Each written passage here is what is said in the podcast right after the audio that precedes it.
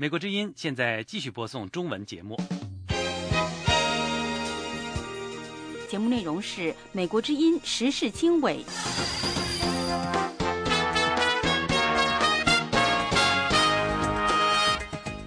各位听众，大家好，欢迎收听美国之音时事经纬节目。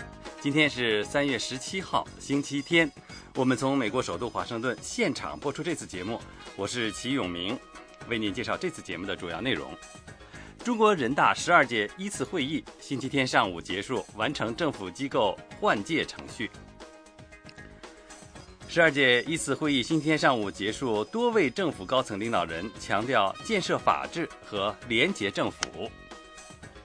新任国务院总理李克强在首次记者会上表示，新一届政府会继续高度重视中美关系。一位前美国外交官表示，美中关系中永远会存在紧张。一名藏人点火自焚抗议中国西藏政策，目前死亡了。中国江苏南通市被强拆户张亮夫妇告该市房管局不作为，二审胜诉。详细内容欢迎收听。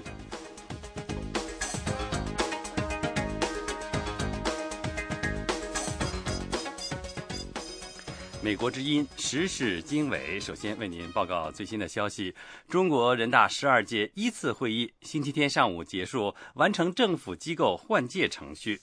由李克强领导的新内阁二十五名成员中，逾半年龄超过六十岁，按规定做不满五年就面临退休，且只有九人是新人。因此，港媒普遍分析认为，这届政府过渡性质浓厚。将以守成为主，难有创新。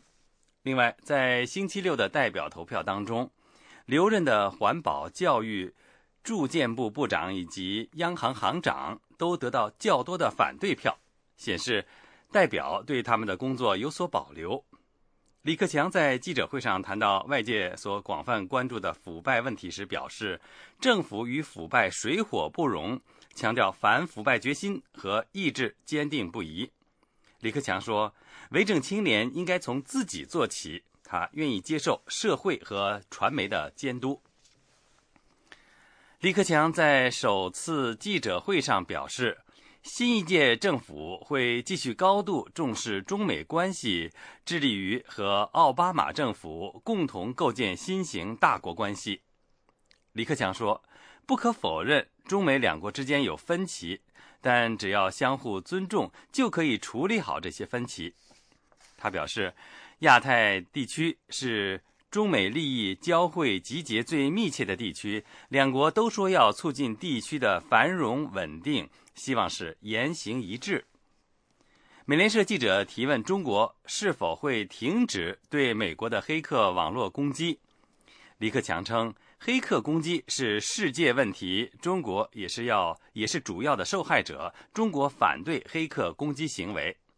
李克强说：“记者提问有有罪推推定有罪推定的意思，希望双方少做没有根据的相互指责，多做有利两国关系的实事。”近几个月来，美国和其他西方国家频传网络系统遭到中国黑客入侵的报道。有军事和政府网站等传统目标，也有私营企业和商业机密尖端科技，以及刊载了中国政府高官家庭腐败的新闻媒体等。这是美国之音的中文广播。欢迎继续收听时事经纬，继续关注美中两国关系。曾经负责亚洲外交事务的美国高级外交官坎贝尔说。美中关系中永远会存在紧张。担任美国国务院负责东亚和太平洋事务的助理国务卿四年以后，于上个月退休的坎贝尔在澳大利亚发表的一次讲话中提出了上述的论点。下面是美国知音记者莫瑟从悉尼发来的报道。坎贝尔在从美国国务院离职之后的第一次公开讲话当中说。美国与中国在亚太地区共存的能力是整个世纪的外交政策面临最大的挑战。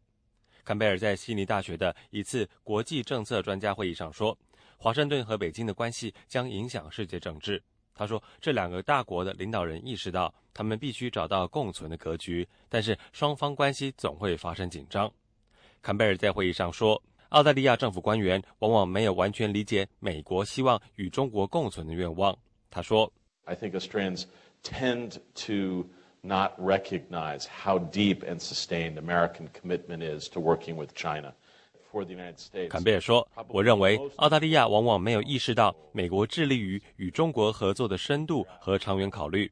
对美国来说，二十一世纪最重要的外交政策目标，可能就是找到在亚太地区与中国合作和共存的方法，找到双方合作的途径和方法。这一点至关重要。”缅甸结束了数十年的军人统治之后，坎贝尔在美国对缅甸的外交政策正常化的过程当中发挥了关键作用。他在卸去助理国务卿职务之后，成立了提供咨询服务的亚洲集团，业务对象是亚洲的商界、政府和民间组织。亚洲集团宣布开展的第一批项目包括加入一个海外集团，在更新缅甸仰光国际机场的招标中竞标。仰光机场于1947年建造。澳大利亚麦考瑞大学经济学家肖恩·特纳尔一直密切关注缅甸局势。他说，前政界人士和前外交部利用个人经验在私营领域谋求商业利益的现象十分普遍。他说：“On the upside, I mean, someone like Campbell would certainly know the issues in and out. I guess it's really just an issue whether positions taken in the past.” 特纳尔说：“从积极的角度来看，像坎贝尔这样的人士对问题有深入的了解。我觉得这个问题其实就是过去担任的职务可以让你将来在商界发挥影响。”不过，这也是世界到处都存在的一个问题，也就是政治权力往往转化为经济权力。缅甸向外界以及投资者开放，很多外国公司蜂拥而至，基于从缅甸对公路、酒店和机场等基础设施更新的庞大发展活动中分一杯羹。这是美国之音的中文广播。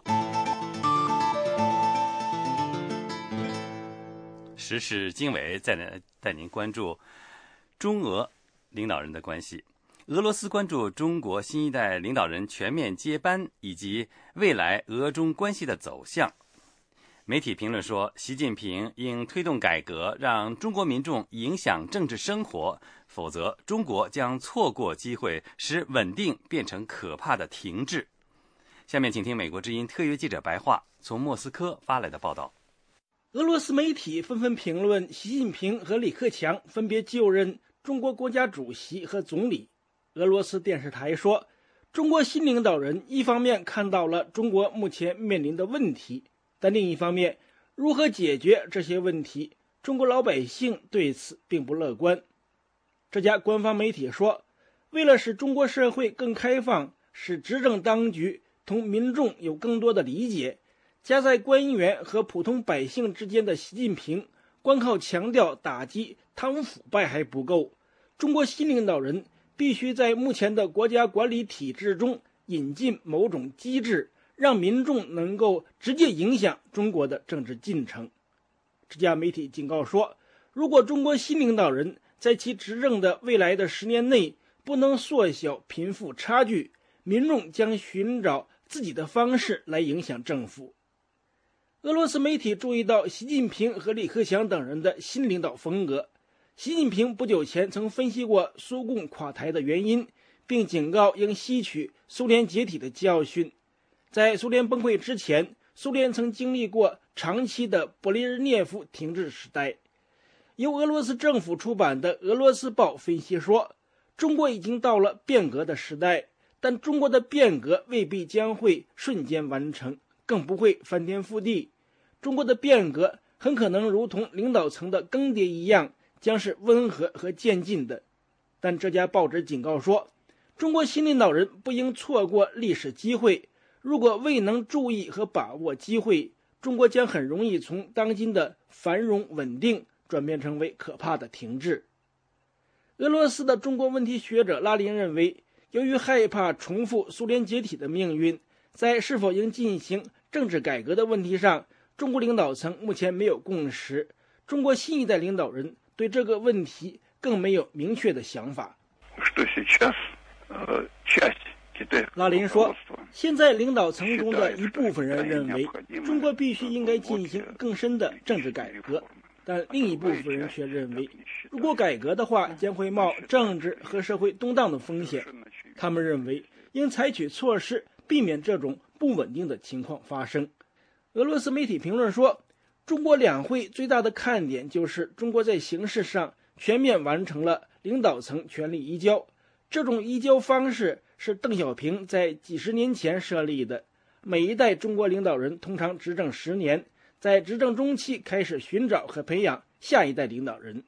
中国目前采取政治局集体领导的方式，这使每一项关键决定都是在彼此妥协的基础上做出的。但这种几十年之前确定的权力移交和集体管理国家的方式，是否能够有效解决中国当今面临的问题？并面对各种挑战，让人怀疑。俄罗斯也非常关注中国新领导人全面接班之后的俄中关系走向。独立报说，胡锦涛当年执政之后第一个出访的国家是俄罗斯，习近平也在延续这一传统。这显示俄罗斯在中国的外交中占有首要位置。中国新领导人仍然希望巩固同俄罗斯的战略伙伴关系，但是这家报纸也警告说。中国同其周边邻国的关系非常复杂，俄罗斯在同中国新领导人打交道时更应小心谨慎，不应卷入到中国同邻国的冲突中。消息报透露，习近平可能在下个星期三月二十日到二十三日访问俄罗斯。这家报纸注意到，习近平强调两国应采取新的合作方式，预计习近平会向俄罗斯领导人提出。让中国更多地参与俄罗斯能源原材料的开发。习近平也希望俄罗斯的一些建设项目能更多地雇佣中国工人。长期关注中国问题的学者拉林认为，中国新领导人接班之后，中国外交显得日益强硬，但俄罗斯同中国的关系仍将按照目前的这种轨迹发展下去。拉林说：“俄罗斯同中国关系的基础很牢固，这种关系是根据双方各自的深层利益建立起来的。正因为这样，两国关系将继续按照战略伙伴关系这个方向发展。”拉林说：“尽管俄中关系中也存在分歧和矛盾，但这些问题不会影响双边关系的整体气候。”俄罗斯总统普京已经打电话祝贺习近平就任国家主席。普京强调继续巩固两国领导人之间的私人友谊，并在国际舞台上更多地相互协调立场。以上是美国之音特约记者白桦从莫斯科发来的报道。这是美国之音的中文广播。时事经纬带您关注西藏问题。一名西藏僧人为抗议中国的西藏政策而点火自焚，不幸身亡。流亡在印度达兰萨拉的藏人说，二十八岁的洛桑陀美于当地时间星期六下午在四川省安多地区自焚身亡。一名流亡藏人告诉美国之音的藏语组说，洛桑陀美在他所属的寺庙外往自己身上浇上汽油，然后点火自焚。其他僧人马上把他送到当地医院，但是洛桑陀美最终因伤势严重、医治无效而死亡。大批保安部队抵达医院，他们不顾洛桑陀美家人和寺庙方面的抗议，强行带走了洛桑陀美的遗体。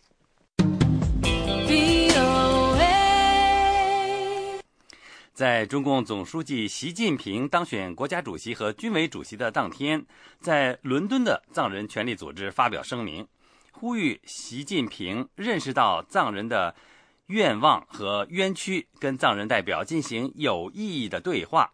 同时，网友热议习近平没有全票当选两主席。软禁中的知名维权活动人士胡佳，同一天被北京国宝从家中带走。下面请听美国之音记者陆洋的报道。自由西藏在三月十四号的声明中说：“自从去年十一月习近平当上中共最高领导人以来，藏人受到了更加严厉的打压，包括任意拘禁、走形式的审判、惩罚性的判决、禁言和尖刻的宣传等。自由西藏发人发言人阿里斯泰尔·克里三月十四号对美国之音说：“从理性的角度说，中国当局必须改变目前强硬的西藏政策，因为中国一直以来的政策并不成功。但是现实情况令人担忧。” Uh, it is disturbing that since November, when he assumed a chairmanship role, the level of repression. 令人困扰的是，自从去年十一月他当上中共。主席以来，对藏区的打压更加严厉。克里说：“中国对西藏的压制政策不仅没有抑制住藏人表达自己的愿望，反而使得藏人要求自由的心愿更加迫切。”自由西藏的声明说：“身兼中国最高权力的习近平有机会制定新的西藏政策，跟藏人代表展开有意义的对话。”自由西藏发言人科里说：“我们需要的是有灵活性的对话，有诚意的对话。” I think it is uh, inevitable, but in order for that dialogue to resume, they have to. 克里说：“尽管对话是不可避免的，但我认为双方恢复对话之前，中国必须向我们显示足够的灵活性，让我们看到他们愿意改变的足够诚意，这样对话才值得。”自由西藏的声明最后引用了毛泽东的一句话作为结束语，就是“哪里有压迫，哪里就有反抗。”另一方面，习近平以差四票的票数当选国家主席和国家军委主席。网友对这样几乎全票的当选发表评论。世界华人周刊总编杨恒军写道：“祝贺习主席高票当选国家与军委主席，热烈祝贺他没有全票当选。习主席的得票率高达百分之九十九点八九，总共只有四人没投赞成票。”谢谢这四位没投赞成票的代表同志。杨恒军三月十四号对美国之音说：“今天人大选国家主席的投票，给他在几年前写的一部小说中设呃设计的情节非常像。”里面呢，我设计了一个镜头，就是说我设计了一个镜头，就是开党代会的时候哈，嗯，当然我是编造了一个故事，说国家安全部就一定找了一个代表买通他，说你一定要投反对票，说你投反对票，我们中国才有面子，才是真正的民主。要是我们投百分之百的票，那不是和北朝鲜或和那个萨达姆是一样的了吗？我设计了这个故事，这个故事呢，就是这个这个代表呢，他真的投了反对票。尽管习近平这次当选国家主席等高职位得票率没有百分之百，但是杨恒军认为如此高票当选也是很难堪的。而如果有，呃，有个百百十多张的反对票，他们也是非常的恐惧。网友 Thomas 姚说：“微博上看到有关习总当选国家主席有人投反对票的神评论。小时候抄作业，为了显得逼真，总要故意做错几道题。”也是在三月十四号，正在软禁中的北京知名社会活动人士胡佳被北京《通州国宝》带到中仓派出所审讯。许多网友给中仓派出所打电话询问胡佳的情况。胡佳患有严重的肝病，不能停药。警方拒绝了所有的电话关心，甚至胡家的妻子曾金燕的电话也被掐断。正在香港读书的曾金燕在推特上无奈地说：“反复给中仓派出所打电话，电话被直接掐掉，一句话也说不上。难道要逼我明天飞北京？”网友说：“拘押胡家是通州国宝给习主席上任的礼物。”美国之音陆洋华盛顿报道。欢迎继续收听美国之音的中文广播。时事经纬继续带您关注中国国内的消息。中国人大十二届一次会议星期天上午结束，多位政府高层领导人强调建设法治和廉洁政府。习近平三月十七号上午首次以国家主席的身份在闭幕式上发表讲话时，几次都表示要实现中国梦，走中国特色社会主义道路，弘扬以爱国主义为核心的民族精神，并提出要建设服务型、法治及廉洁的政府。新任国务院总理李克强在上任后记者会上谈及施政理念，也提出要建设创新。廉洁及法治政府解决三个重要问题，包括持续发展经济、不断改善民生以及促进社会公正。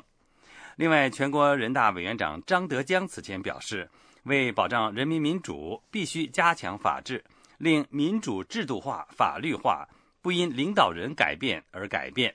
他还强调，要健全权力运行的制约及监督体制，做到法律面前人人平等。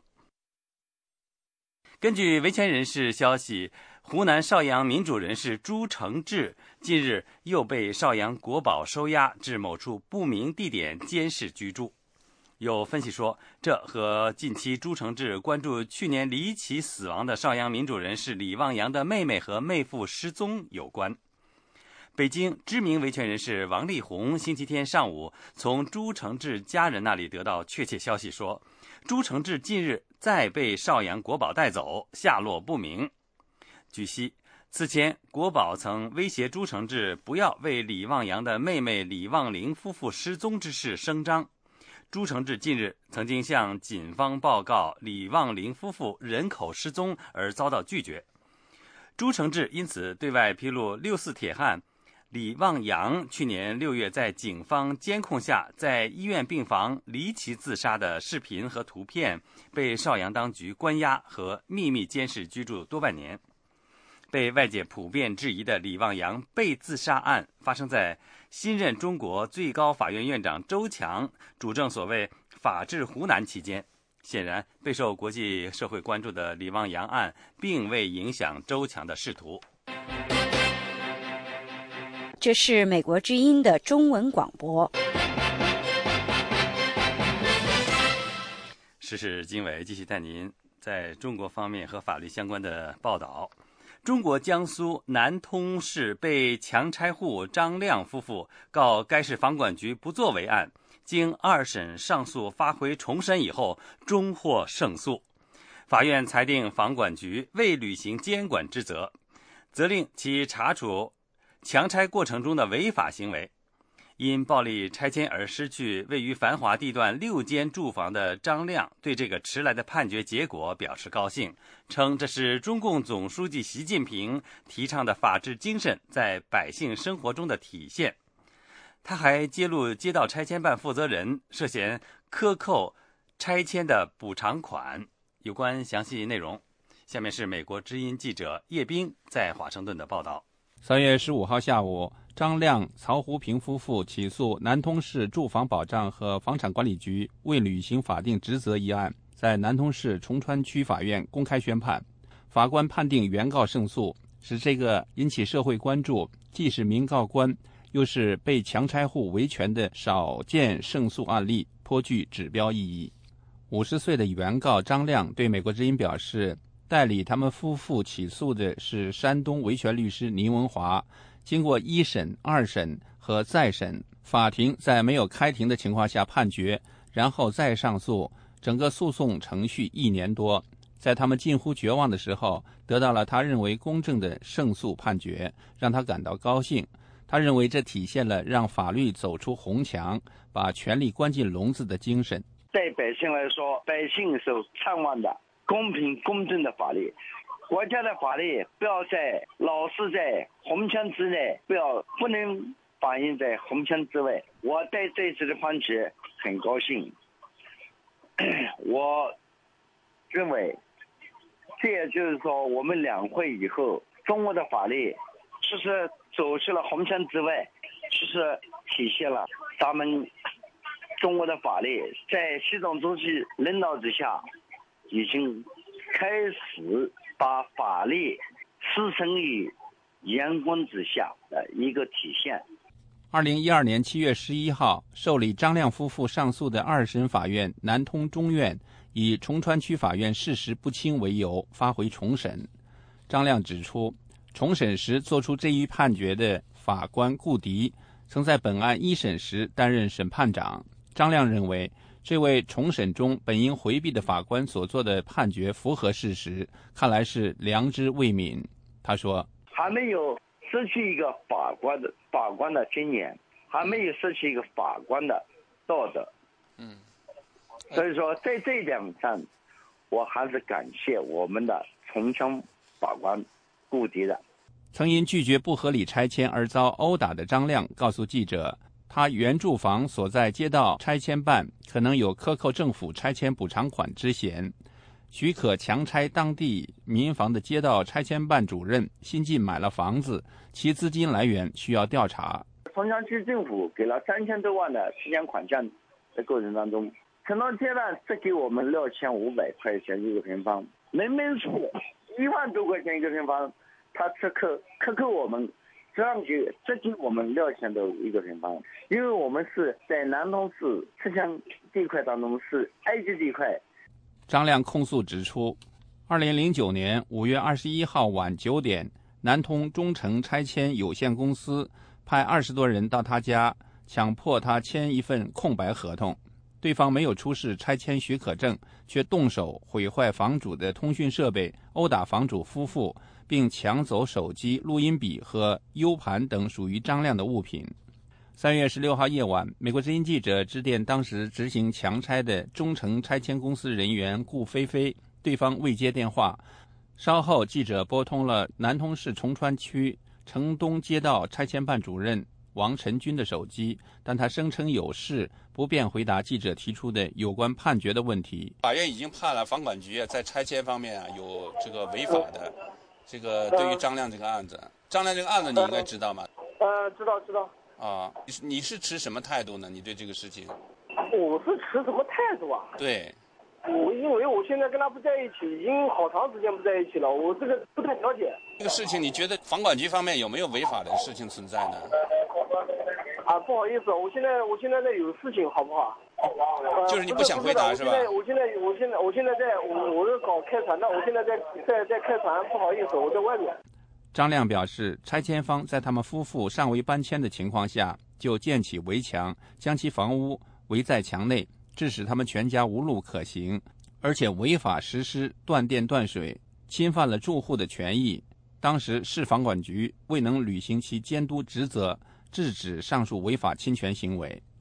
南通市房管局被张亮夫妇起诉未履行法定监督职责的部分，获得崇川区法院支持认定后。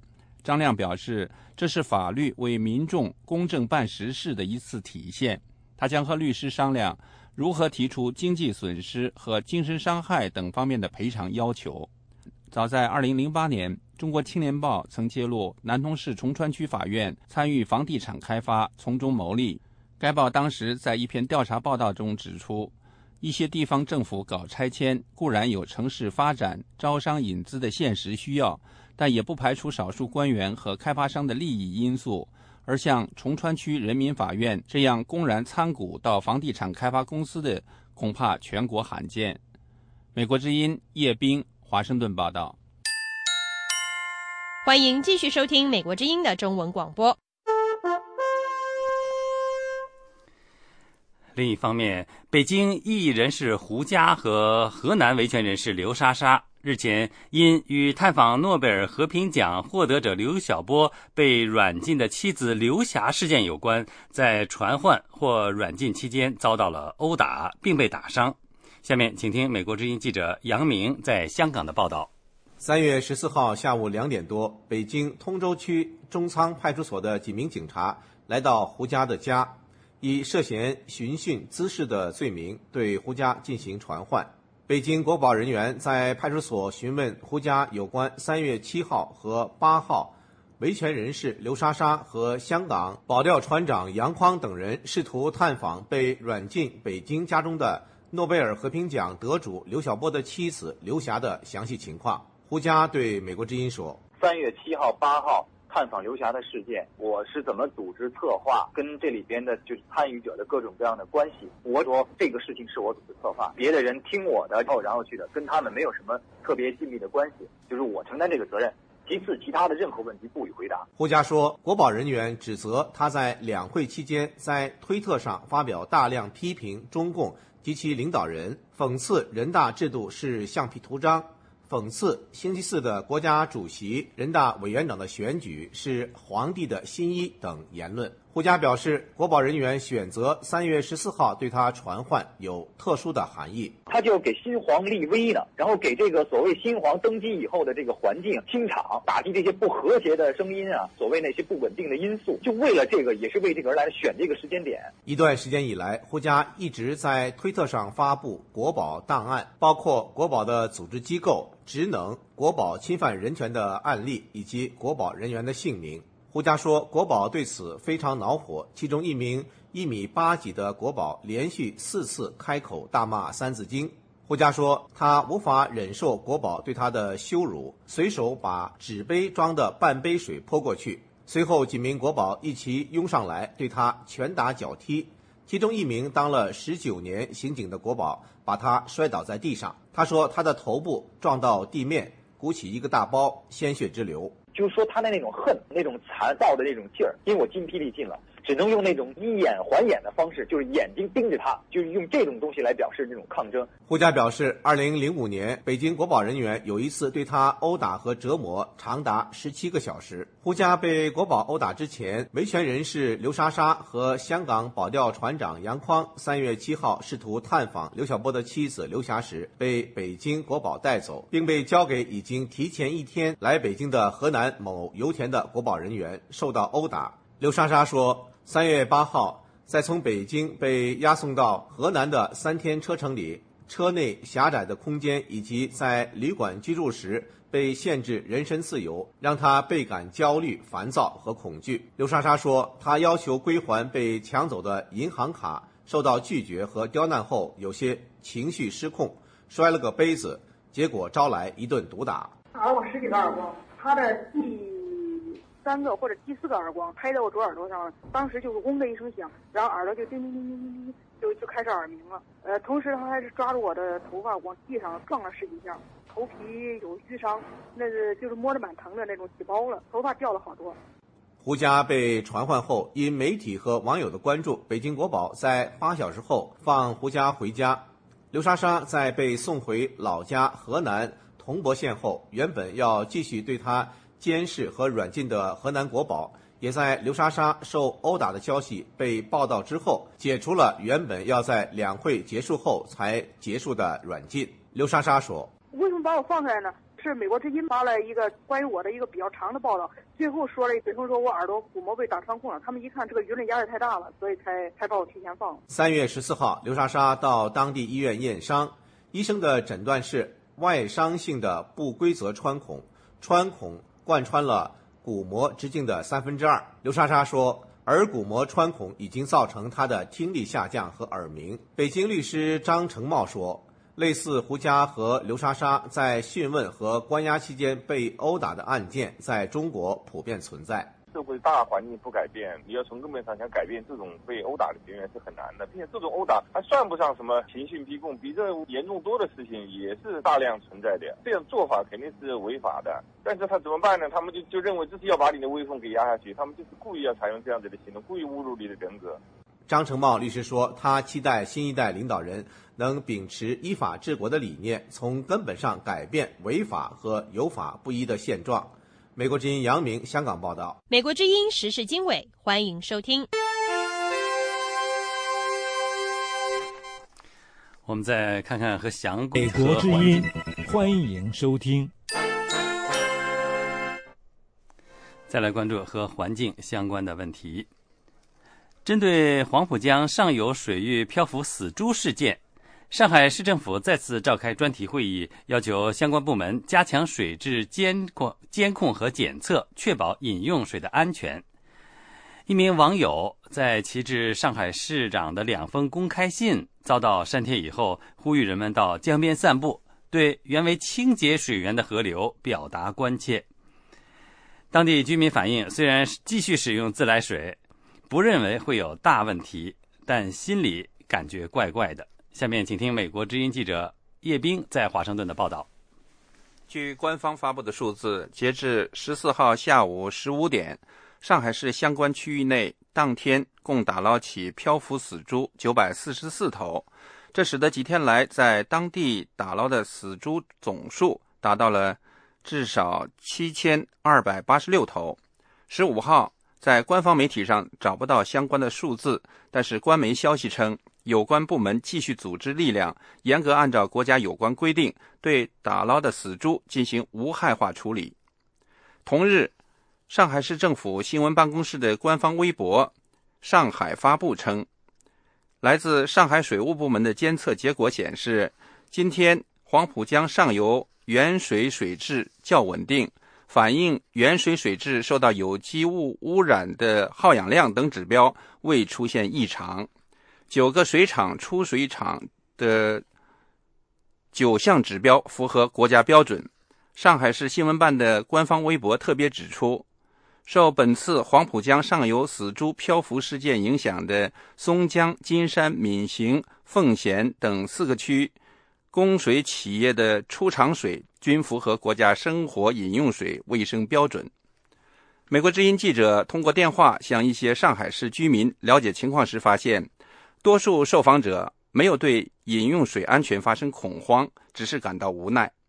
上海市市民史先生对美国之音表示，黄浦江上的死猪漂流事件让他感到心里有些不舒服，但是他家里没有因此而停止使用自来水。他说。没有呀，就是有不放心也没办法呀，是吧？反正还是要用呀，你不可能不用啊。啊，但是那喝的水呢？怎么办呢？喝的水反正烧开的呀。呃，有没有储备一点什么这个瓶装水啊？什么？没有，因为我们呃平时也没没喝这个水的习惯嘛，反正就这样喝了。那那我们也没办法，我们 无能为力啊，是吧？哦，那也只能他提供什么，只能用什么呀。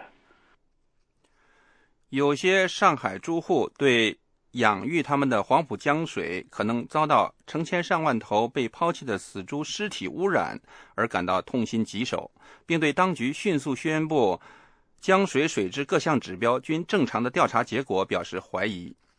上海女诗人潘婷在她所说的珠江事件发生后。在网上连续发出两封致上海市长的公开信，提出质问，却连连遭到网管删帖，以至于她准备自己上街走两步。诗人潘婷在十四号晚九点二十五分发出的微博说：“数日来，我连续激进的声讨，只是在为自己和家人争取一口干净的水，一条原样的河，因为深爱这片养我的土地。”谁破坏我就拦谁，哪怕市长站在面前，我依然如是说，这是公民的权利。这位女诗人又发微博称，三月二十三号下午两点将举行珠江之约散步活动，共同怀念曾经美丽的母亲河。该微博要求网友不带任何道具、标语、口号等，自动集合，自由参加，纯散步。稍后，这些关于散步的微博全部遭到删除，诗人潘婷的微博被晋升，私信功能也遭到关闭，电话联系中断。在上海某大学就读的李小姐对美国之音表示，政府对于前往黄浦江散步之类的帖子肯定要和谐的。她说：“删帖，其实说句实话，就大家心里应该都知道，就是肯定会被删掉的，因为。”国家就是这样啊，他不会让你在网上面说些有的没的，对啊，而且他会就是顾虑说，比如说你发出这样的帖，然后很多人转的话，转完之后，呃，大家在黄浦江那边聚集或者怎么样，会就是形成不好的一种影响或怎么样，对啊，这政府肯定会不让，不可能会让这个消息传很久。这位即将本科毕业的美术系学生表示，他来自外地。虽然认为去江边散步之类的抗议不太可能对当局产生促进作用，但是能够理解上海本地人对家乡河水遭受污染时的心情。他说：“因为我不是上海本地人，嗯，对吧？嗯，然后我觉得就是说，我对这个城市的热爱可能就是只到那个程度。然后如果说他是上海本地人的话，我觉得还是比较理解他的心情，就是说可能因为就感觉是一直一直生活的一个地方，然后被污染。”就是肯定会心里不舒服，对吧？然后我觉得，如果说他仅此说去黄浦江散步这件事情，我也觉得对这件事情没有多大的帮助。但是就是以一个当地人，然后上了年纪的一个人来说的话，我觉得这是他表达他一种心情的一种方式。然后我我我觉得这是就是比较合情理的。另一方面，官方的新华微评三月十号称，截至九号下午四点，有关部门在上海黄浦江松江段江面打捞死猪九百多头。上海市水务局当日下午称，目前死猪尚未对饮用水取水安全造成大的影响。未造成大的影响是什么概念？检测结果可否公布？如此迅速的调查，可信度有多少？对于公共事件，消息披露应该特别客观谨慎。对此，上海水务部门回应说，媒体不应妄加。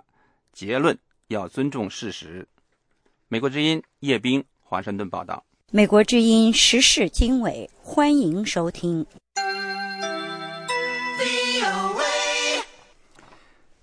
我们来关注日中方面的消息。日本媒体对于中国前驻日大使王毅出任外交部长予以特别关注。一方面认为此项人事安排对日释放了和缓的气息，同时分析中国在钓岛争端强硬的立场短时间内难以改变。有关详情，下面是美国之音特约记者小玉从东京发来的报道。王毅出任中国外交部长，受到日本主要媒体普遍关注。日本各主要大报在星期天均刊登附有王毅照片的评论。热议王毅新外长与中日关系前景。日本的读卖新闻评述称，王毅精通日语，与日本经济界有着很深的人脉关系，堪称中国屈指可数的知日派。二零零六年，王毅作为驻日大使，成功的实现了时任首相安倍晋三访华，为缓解靖国神社问题而冷却的中日关系发挥了一定的作用。王毅出任外长，肩负着习近平新政权最重视的外交课题之一，也就是如何解决钓鱼岛、日本名尖阁列岛争端而恶化的中日关系。日本经济新闻也在头版发表评论，积极评价习近平新政权启用王毅出任外长，意在释放对日和缓气息。以便缓解钓鱼岛争端引发日本国内高涨的反华情绪。日本的朝日新闻分析，尽管此项人事安排是在人才有限情况下优先党内平衡的结果，但是仍然显示出习近平新政权稳妥应对中日关系的意图。在普遍对王毅出任外长给予期待的同时，日本媒体一致认为。中日关系冰雪融化为时尚早。日本经济新闻披露，最近几年，王毅一直回绝任何来自日方的会见请求，可见在中日关系恶化的情况下，作为知日派更需慎重行事。该报还称，面对中国国内在海洋权益问题上强硬论调日趋激化下。中国外交能否返回传统的善邻友好轨道，是对新外长的一大考验。读卖新闻引述中日外交人士分析的话说，在中国，如果被视为日本通对日软弱的话，工作反而难以开展。为此推测，即使王毅出任外长，中国在钓鱼岛的强硬立场马上不会发生变化。星期六，在北京召开的中国全国人民代表大会第六次全体会议上，王毅以两千九百三十三票赞成出任中国外交部部长。美国之音特约记者小玉东京报道。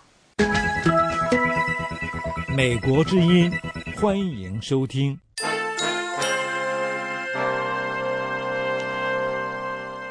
在朝鲜方面。平壤就日本要求对平壤进行独立的附加制裁的说法进行了强烈的抨击。朝鲜官方的朝中社星期天刊登的朝鲜外务省的一份声明说：“如果日本认为朝鲜半岛爆发战争而日本是安全的，这将是一个致命的错误。”声明警告说，如果日本和美国勾结，将面临严厉的打击。几天之前，美国国家安全顾问多尼伦表示，如果朝鲜改变他的行为方式，美国愿意同朝鲜进行真正的谈判。朝鲜上个月进行第三次核试验以后，联合国对朝鲜实施了新的制裁，朝鲜对此感到愤怒。这里是美国之音的中文节目。我们把目光转向台湾，台湾总统马英九即将前往梵蒂冈参加罗马天主教教宗方济的就职大典。台湾和梵蒂冈保持有外交关系。台湾政界对中国日前有关台湾和梵蒂冈应该断交的言论表示高度的关注。与此同时，台湾的陆委会祝贺习近平接任国家主席。下面请听美国之音记者申华在台北的报道。台湾总统府星期五下午四点宣布，马英九总统将率小型庆贺梵蒂冈参加教宗方济下星期二的就职大典。外交部次长石亚平在记者会上说：“啊，我们总统伉俪啊，即将要率我们的庆贺团到这个呃梵蒂冈教廷去出席我们新任教宗的就职大典。”石亚平没有直接回答媒体有关中国昨天敦促罗马教廷同台湾断交的提问。不过，外交部发言人何振环星期五上午对美国之音说：“自从呃马总统上台后，呃致力改善两岸关系以来，其实两岸间已经停止为争取邦交国进行恶性的竞争。那呃呃，我们推动活路外交以来呢，也巩固了呃我们跟邦交国的关系，也强化了跟一些美日欧友邦方面的实质关系。那我们是呃期盼中国大陆能够重视和平发展和多元的价值，提升宗教自由，赋予人民更多的权利。一天前，中国外交部表示，梵蒂冈要想改善同中国的关系，就必须同台湾断交。中国呼吁梵蒂冈应同台湾断交。星期五成为立法院朝野立委谈话的主要内容。国民党籍立委吴玉仁对美国之音说：“他不希望两岸关系因梵蒂冈问题而倒退。”他说：“觉得这个有点本末倒置啊！现在大家两岸之间啊已经和平发展啊，他所要的是追求一个大家在整个一个活路的一个外交。那你如果是中国大陆运用什么样的一个方法来强迫或者是来迫使梵蒂冈跟台湾断交的话，那这个两岸的这个活路外交或者是两岸之间的这个关系啊，可能又会产生另外一个不一样的局面啊。”新党立委李同豪对美国之音说：“我们觉得这个是一个非常不智的作为啊！第一个，中国大陆本身啊，就是它的宗教本身啊，是需要能够呃继续的开放。如果他对于呃很多宗教的本身的领袖的指派，都是透过政治的考量的话，那么在要求，因为他政治上的力量要求啊特定的呃国家或者是组织放弃跟我们台湾的关系，我觉得这个是非常非常不宜的。不过，吉立委蔡正元对美国之音说，两岸在外交上有默契。他说，马英九出访梵蒂冈的过程中，中共并没有阻挠。这表明两岸外交休兵取得默契。在另外一方面，陆委会十四日发布新闻稿，对习近平接任中国国家主席表示祝贺。陆委会说，期待两岸珍惜良性互动和交流所积累的丰硕成果，依循“九二共识”“一中各表”“搁置争议、共创双赢”的原则，深化两岸关系。美国之音记者申华台北报道。美国之音时事经纬，欢迎收听。台湾在野党批评中国官方干预台湾民间的社团运作。陆委会官员表示，将透过适当的渠道向大陆方面表达台湾的立场。下面请听美国之音特约记者张永泰从台北发来的报道。台湾在野的台联党立委林世嘉表示，中国官方直接干预台湾民间社团的运作，台湾政府应该表达严正反对的立场。台北律师公会日前举行了一项名为“从国际法与医学伦理谈中国强摘器官倒卖牟利问题”座谈会。会前接到中国海协会法规局长周宁的关切电话，台北律师公会说，周宁在电话当中表示，法轮功是官方认定的邪教非法组织，台北律师公会不能以错误的信息误导台湾人民，尤其不能邀请外国法轮功人士与会，希望取消这项会议。台联党立委林世嘉说。台联党非常关切这样的事情哦，就是说中国国台办可以公然打电话来关切我们办活动，办的题目他满不满意哈？那呃这个事情值得深究，我们也很怕他这个两岸交流越来越频繁之后呢，这种类似的案例越来越多。台联党立委许忠信表示，这是一项学术性的座谈会，目的并不是要指控中国当局，所以不应该被干涉。所以我们可以看到，两岸交流的结果造成我们两岸之间人权、法治各方面拉平的结果，我们会变成我们的法治是倒退的，我们的人权是倒退的，我们的言论自由是倒退的。与会的陆委会法政处代处长蔡志如表示，两岸交流二十多年来，台湾的民主并没有倒退，这也是台湾的优势，甚至还可以引导中国大陆一起往前走。大陆的官方确实在这个二十多年以来，其实他们对台湾真的还不够了解哈。特别就是在他们国台办啊，在主导这一个呃有关呃这个律师交流这个区块的官员哈，那他们对这个呃事务上面，显然真的还不了不了解台湾啊社会哈。那经过这样一个事件，我觉得他们也应该更深刻的去理解到台湾的一个自由民主社会的一个一一个强项哈。那我觉得在从这个过程当中。中，呃，他们真的应该学习到了一些东西。蔡志如处长还说，会透过适当的管道向大陆方面表达不应该介入台湾民间社团运作的立场。陆委会发言人吴美红日前在例行记者会当中强调，会持续透过两岸协商交流的机会，向大陆方面传达台湾民主、自由、人权的多元价值。与会的两岸协商监督联盟召集人赖中强律师表示，本月底两岸两会将就互设办事处进行第二次协商，希望陆委会能贯彻发言人的谈话，在会议当中就周宁的言行表达抗议。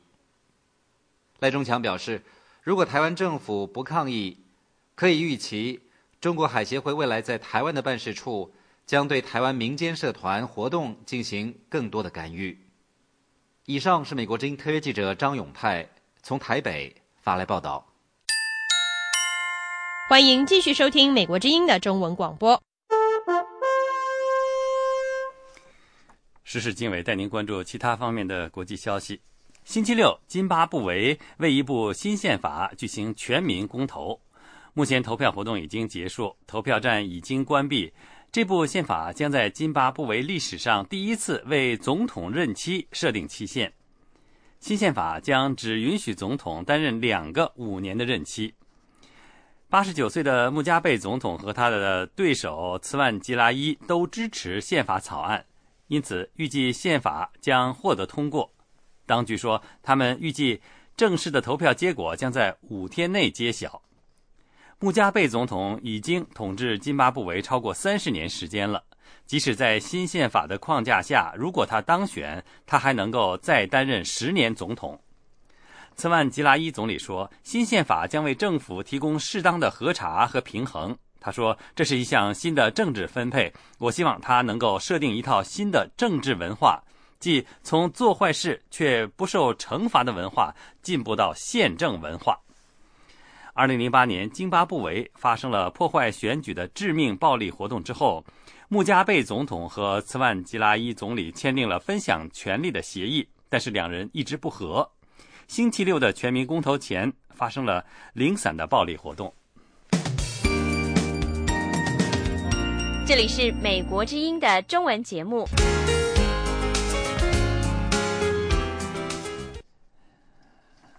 时事经纬带您把目光转向俄罗斯。俄罗斯准备把更多的苏联时期的档案，特别是把同前独裁者斯大林有关的历史文件放到互联网上供人们查阅。有关方面将启动一个名叫“苏联时代文件”的互联网站。但历史学家和人权人士说，俄罗斯仍然还有大量的历史档档案尚未对外公开，这使有关共产党犯罪历史的研究工作遇到困难。请听美国之音特约记者白桦在莫斯科的报道。俄罗斯联邦档案局局长阿尔季佐夫最近表示，联邦档案局将创建一个名叫“苏联时代文件”的专门互联网站。目前在档案馆中储藏的同斯大林有关的历史文件，以及其他的一些苏联时期的档案，将很快会被放在互联网上供人们查阅。他说，档案馆还提供额外的服务，以便人们能够复印这些历史档案文件。阿尔季佐夫说，历史档案放在互联网上将有助于人们更好地了解苏联时代。他们的任务。就是让这些档案可供人们查阅。他说：“斯大林是个复杂的历史人物，人们在研究了这些历史档案之后，会对斯大林得出自己的结论。”前苏共独裁者斯大林在俄罗斯被许多人称之为暴君。斯大林时代发动的大清洗使千百万人被处死，或是被关押到劳改集中营。但同样也有许多俄罗斯人认为。斯大林当年领导苏联打赢了二次大战。研究斯大林政治迫害历史的纪念碑人权组织负责人拉钦斯基说：“围绕斯大林这个历史人物有许多神话和谎言。公开更多的历史档案能帮助人们识破这些谎言。”拉钦斯基说。当今的俄罗斯政权，包括普京和梅德韦杰夫在内，他们对斯大林并没有太多的好感。但普京强调应对过去的历史感到自豪。普京的这种对超级大国的眷恋心理，造成了围绕斯大林出现许多神话，那就是斯大林缔造了苏联这个超级大国等等。但这些其实都是谎言。俄罗斯国家社会和政治历史档案馆馆长索罗金最近表示，斯大林基金会中的绝大多数档案都已经公开。索罗金说，斯大林个人基金会的档案过去长期保存在俄罗斯联邦总统档案馆中。几年前，这些档案转交并储藏在俄罗斯国家社会和历史档案馆中。现在。任何人都可以到我们档案馆中，像去图书馆一样来查阅这些档案。索罗金说：“有关斯大林的这些档案很快会被放到苏联时代文件这个网站上。”但纪念碑组织的另一名领导人罗金斯基说：“目前还不清楚究竟有多少苏联时期以及有关斯大林的档案被公开，还有多少仍然保密。但俄罗斯联邦安全局。”以及内部还有其他一些部门，至今仍然保存了大量的历史档案，不让外界接触。特别是内务部的历史档案，甚至比联邦安全局的档案更不对外公开。罗金斯基说：“虽然接触国家级别的档案馆中的资料变得容易，但传统文化中的保密和防备间谍的心理，再加上缺乏具体的相应法律，使大量的历史文件仍然被封存。”这导致了历史学家们的工作遇到巨大困难。罗金斯基说：“我们需要研究上百万个案子，因为我们关注的是当年受迫害的那些人的命运，以及政治迫害这部机器是如何运转的。因此，我们需要查阅各个部门之间的公文信函往来。但恰好在这个方面，我们遇到巨大的阻力。”联邦档案局局长阿尔季佐夫说：“二次大战时的著名苏军统帅朱可夫当年在批判斯大林和去斯大林化过程中发挥了重要影响。朱可夫1956年在苏共中央全会发表的一篇批判斯大林的重要报告，很快会被放在互联网上。朱可夫认为，斯大林应该对二次大战中苏军遭受惨重损失、大批官兵被俘。”以及德国军队一路推进，兵临首都莫斯科城下承担责任。阿尔季佐夫透露，斯大林死后，苏共当局立刻着手重新评价斯大林。首先，把斯大林的亲信、苏共政治局委员莫洛托夫、加里宁等人的亲属平反。这些亲属同样在斯大林的大清洗中深受其害。接下来平反了受迫害和被处死的苏军高级将领，然后就是赫鲁晓夫。一九五六年在苏共二十大上发表了著名的全面批判斯大林的秘密报告。以上是美国之音特约记者白桦从莫斯科发来的报道。各位听众，这次美国之音时事经纬就播送到这儿。我是齐永明，感谢各位收听，我们下一个时段再会。